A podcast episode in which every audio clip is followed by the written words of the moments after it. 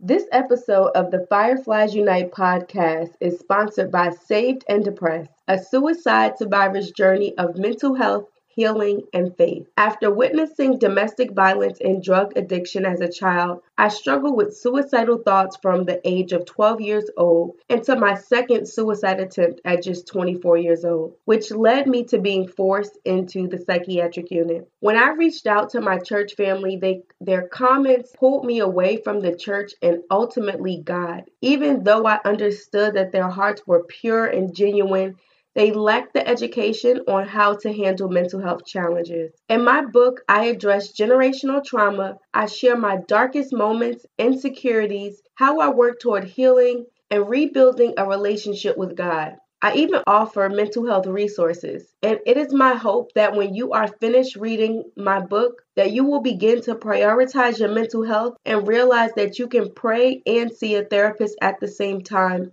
Seeking mental health treatment does not mean that you lack faith in God. My book can be purchased on Amazon and is also available for Kindle readers. Let's get into the show. Fireflies Unite with Kia, your weekly podcast from the perspective of individuals thriving with a mental illness. We are normalizing the conversation about mental health within communities of color to foster mental wellness and empowerment.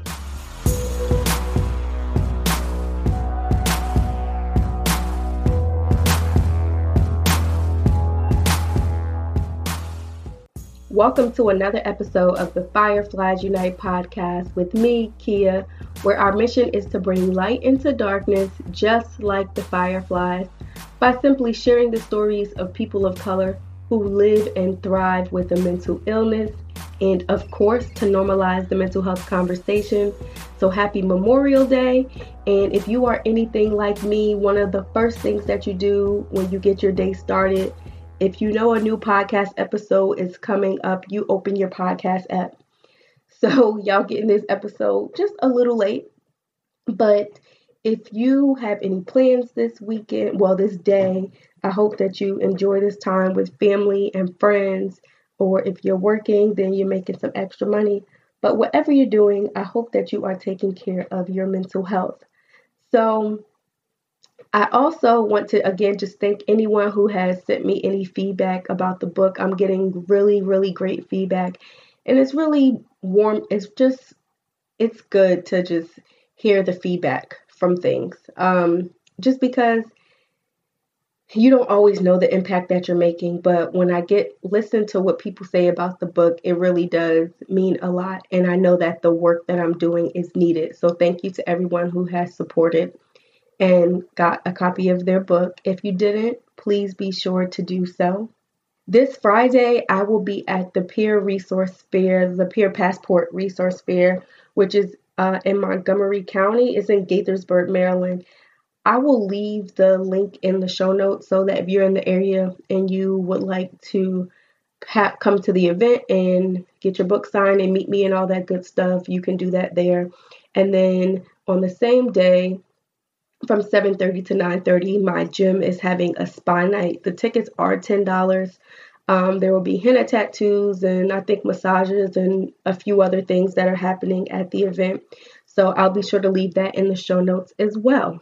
Today I was really struggling to figure out what we were going to talk about because I, I do want to say that for anyone who listens to the podcast, y'all, please send in any topics. You can email them to me or slide in any one of my DMs on social media because I want to make sure that the topics that I'm covering is relevant and is something that's important to you. So I just wanted to throw that out there. So on today's episode, I figured that I would talk about something that I have been thinking about over, mm, let's say, the past week. It's been really on my mind. So I've talked about if you listen to the podcast, if, um, if you've been listening from the beginning, I've talked about my desire of not wanting to start a family. Um, and I don't know if I got into all of the details about what my reasonings were, but for some reason, I have been thinking about it a lot lately. And I was like, you know what, this will be something good to talk about on the podcast. So I was doing some research And I remember talking to my friend, and she's like, I don't know too many people who do research on motherhood before they become a mother, but I'm very analytical, so that's just how I am. So anyway, I was thinking about when I when I had an interview with Lauren Hope on the podcast last year, and we both shared our desire of not wanting to have children. And one of the things that came up for us was because some of our mental health challenges, and there is a possibility that that could be passed down to children. And for me, I'm like, I don't think that's something that I know, yes, I would be equipped to handle it, but it, it shows up differently. And I know that if the things that I went through when it comes to my mental health, it would break my heart if I watched a child, a, one of a child that I had go through the things that I went through. So that was one of the reasons behind it too. That wasn't the only reason. But I was talking to my therapist about it, and she was like, Well, Takia, even if someone doesn't have a mental illness, their children or their child could still uh, wind up getting a mental illness or having a mental illness. So there's no guarantee. It's kind of like 50 50. A parent could not have any mental illness and then their kid could. Um, and so I was like, yeah, I understand that. I get that. But I, I also think about it's because of the space that I currently am in my life. I'm currently in a space in my life where I'm really focusing on myself and I'm focusing on growing my business. I'm focusing on my physical health. I'm focusing on my mental health, my spirituality. And there are so many things that I want to do that if I was to have a child, not saying that I couldn't do some of those things, it would have to be altered or it would have to be pushed back further. And that's not something that I want to do. Part of it is because I remember talking to my therapist about it is I have been watching children, helping babysit children since I was 9 years old. I helped raise some of the some of my siblings, well actually all of my siblings, I helped raise them. I have a cousin who's like a sister to me and I started changing diapers at 9 years old. So some of the things that my peers were worried about like growing up in my childhood, whether it was like middle school and high school, some of my peers didn't see they they weren't experiencing the things that I was experiencing. So no, my mother didn't necessarily force me to help with the children, but as the oldest, I naturally wanted to do what I could. So I remember in high school, right? I took child development. I also worked in a daycare. so I took child development in high school and we had the option of you can pick if you want an egg for your baby that you have. I think it's for a week or two weeks that you have to take care of. Or you can pick like the doll baby. And you remember the, I don't know if you guys had this experience, but like the doll is like a real baby and the teacher controls how cranky the baby gets. So like there were people who had the baby doll, like the baby would like go off in class or like go off in the middle of the night and you had to like pick which one you wanted. And just at 16 years old, I was like, I want the egg. First of all, because my little sister was not even one years old and there was a real baby in the house. And then there were my other siblings that were all they were all under the age of eight. So there was they were all very young when I was in high school. And so there was toddlers in the house. There were my brother, I think at the time he may have been like seven, but all the children were really young. There was none of them was under they were under eight years old. And so I was like, yeah, nah, give me the egg. Like, and mostly everyone in the class picked the doll baby. So yeah, that that goes to show you like it has been and then on top of that, when I would leave high school, I went and I worked at a daycare Monday through Friday after I got out of school. So, yeah, I have always been around children.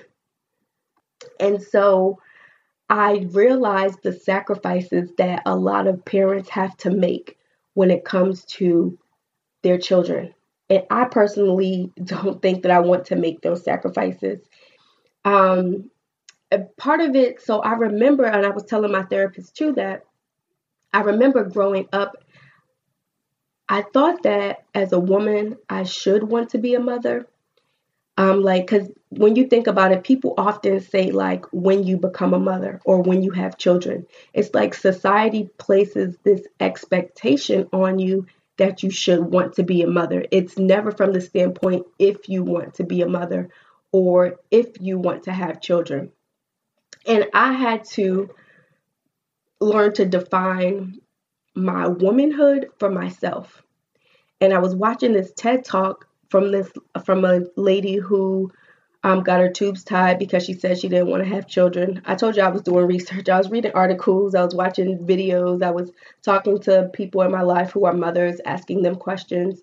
Did they know that they always wanted to be a mother or or what have you. But so I was watching this TED talk and she said something that really stood out to me. She said motherhood is an extension of womanhood, but it's not the definition. I'll say that again. She said motherhood is an extension of womanhood, but not the definition. And that really stood out to me because when sometimes when I say that to people, like, I don't think I want children, they kind of look at me like I got four heads. Like, what's wrong with you? Like, why wouldn't you want to uh, bear children? And the thing is, I'm not completely against it. I'm leaning more towards no than I am yes. Um, and so I remember my therapist asking me, she said, Well, Takia, do you have to decide now? And I'm like, No, absolutely, I do not. I mean, I still have about another, what, 11 or 12 years before I turn 40, you know, when your biological biological clock starts kind of ticking and you have to start figuring certain things out because your body is changing. But no, I don't have to decide that. You know, as far as traveling the world, I really want to be well, well traveled. And also, like, I see myself being like the big auntie, like, in the sense that, like, I, you know, plan to start a scholarship fund. If you heard anything about the billionaire who wrote the check out and paid off all the student loans of the Morehouse graduates this year, like, I want to do stuff like that. You know, I want to start a scholarship fund. I I am the godmother. I have two godchildren, and I'm very involved in their lives. I'm very involved in my siblings' life. I have little cousins, and so I enjoy spending time with all of them and doing things with them and having um, an impact in their life and exposing them to certain things. But at the same time, the thing is, I can give them all back to their parents. I'm not as a parent, you can't decide, oh, I, I don't want to be a mom no more, and I'm just going to throw the kids away. I mean, well, you could if you wanted to, but technically, like, you're always going to be a parent. So it was something that I wanted to talk about because I was like, I don't know if there are other people who who struggled with this or or have these thoughts but my therapist was like, well, part of the reason why it's probably on your mind because I'm in that age, that prime age range where people are like in their late 20s or early 30s and they're either getting married or they're having children. So you're seeing it a lot. So it's probably at the top of mind for you. And so I was like, yeah, that that could be it. And so I remember talking to my aunt and I talked to my grandmother and my mother and I asked them and I was like, did y'all know that y'all always wanted to be moms and they were like, "Yeah, we always knew that we wanted to be moms, but we didn't plan on becoming moms when we did." Like basically they felt like they became a mom too soon or they they weren't planning to become a mother i guess when they did but they always knew that they wanted to be a mom.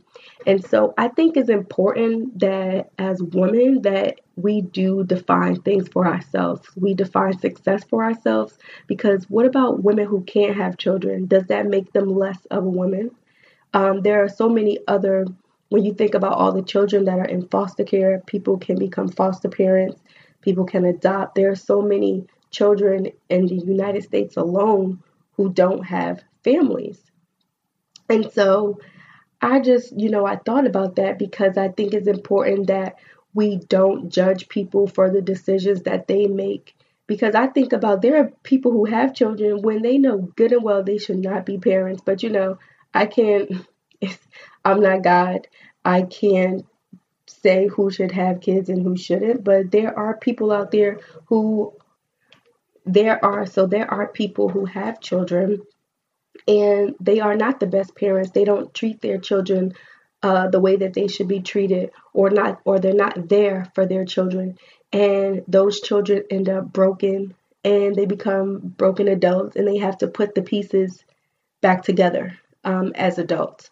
So I just think about all of that. And so for me, I was like that. I really have to define what those things mean to me because, just for instance, like, yes, I do have the desire to be married, but what about women who don't have the desire to be married? Does that make them less of a woman?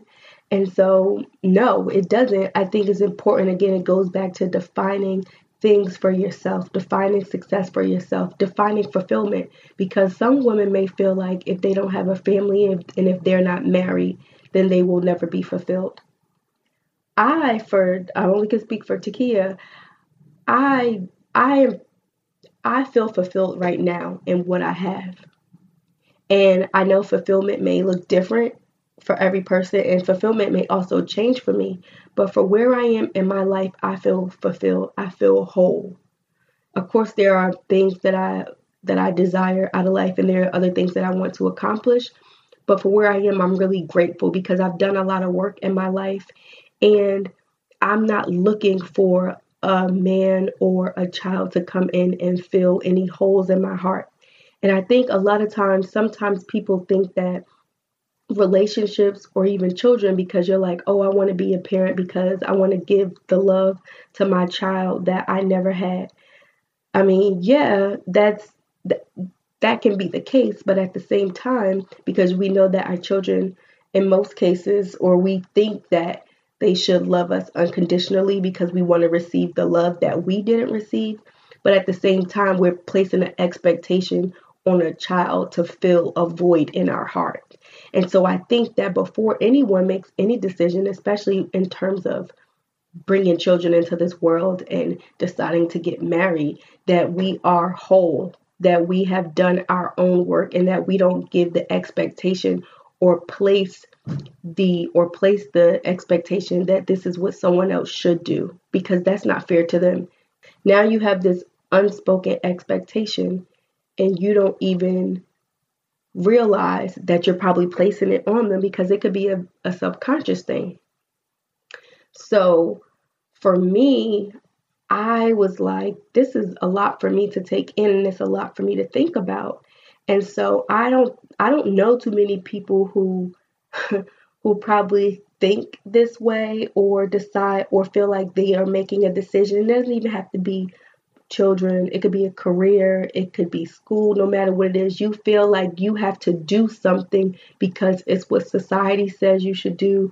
It's because of what your religion says you should do. It's because of what your parents say or what your peers are doing. But what are the things that you're going to do for yourself?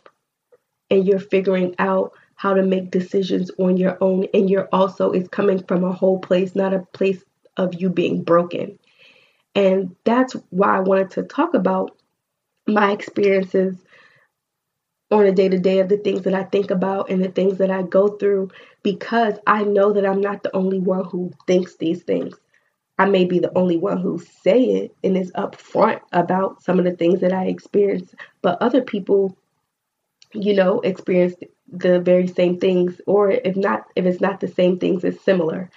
Um, I also, it's interesting. I read, I was reading an article on parents who regret being parents which was like I know some people are like, "Oh my gosh, how could you?"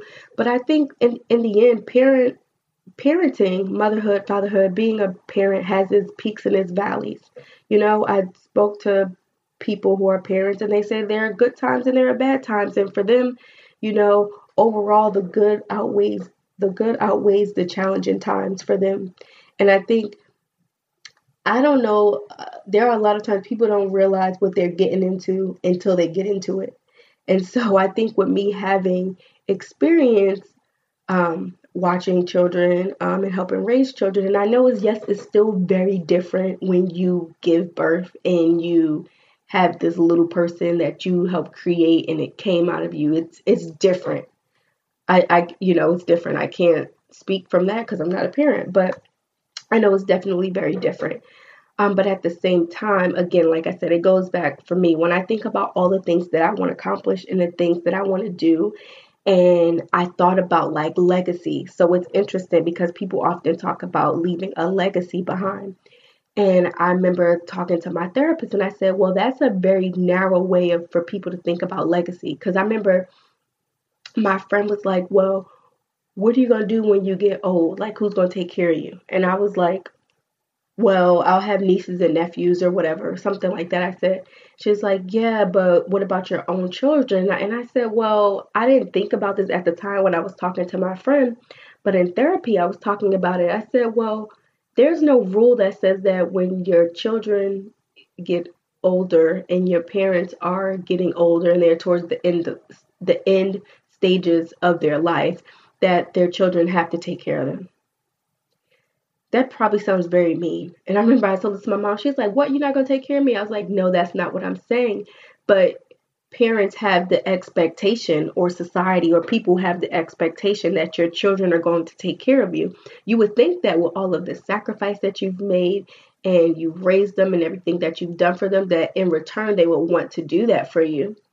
And I think, and I do have the expectation, or I think that, you know, children should, but at the same time, they don't have to so that was something I talked about in therapy too. And I said, when we think in terms of legacy, leaving behind a legacy is not only leaving children behind. Because when you think about it, there can be people who leave, who pass away, and they leave their children dead. You know, they leave their children possibly if they have if they had a, a strange relationship with their children they're leaving those broken pieces.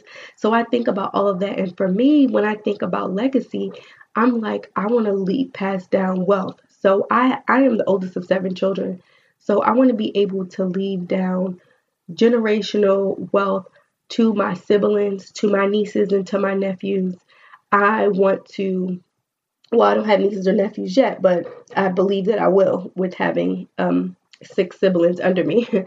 um, and so, but I do have the desire of wanting to leave money, wanting to leave resources down for my family, even if I decide that, you know, children are not for me.